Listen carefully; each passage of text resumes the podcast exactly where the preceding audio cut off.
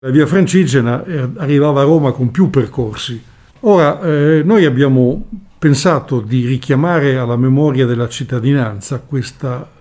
storia, diciamo, della via Francigena, organizzando delle passeggiate, delle camminate che certamente non potevano essere lunghissime, anche perché volevamo la partecipazione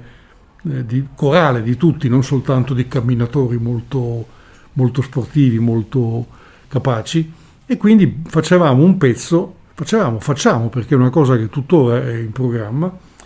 lungo la parte terminale, quindi grosso modo dalla chiesa di San Francesco a Montemario, che fino al borgo San Lazzaro, ormai non è più un borgo perché è stato avvolto da, dall'edilizia moderna, ma sopravvive una chiesetta, quella di San Lazzaro, che era appunto, appunto dove arrivavano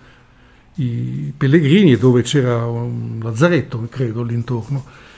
È una camminata di 2-3 km, non di più, ma utile per ricordare quello che accadeva lungo il percorso e all'altezza dei Casali Mellini c'è tuttora un resto della cappella della Santa Croce che era in quel punto e che aveva un grande valore perché era il punto in cui i pellegrini che facevano quel percorso arrivavano a vedere improvvisamente la cupola di San Pietro, quindi avevano questo segno dell'arrivo eh, ed era un momento molto importante per loro. Allora abbiamo fatto per molti anni queste camminate che prevedevano appunto delle fermate per illustrare i luoghi, per fare una merendina così uso pellegrino molto spartana e mh, mm, cantando c'è la, il coro Nova Armonia che è una delle presenze storiche in campo corale di Montemario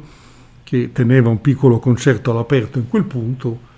anche con, eh, con musiche d'epoca diciamo.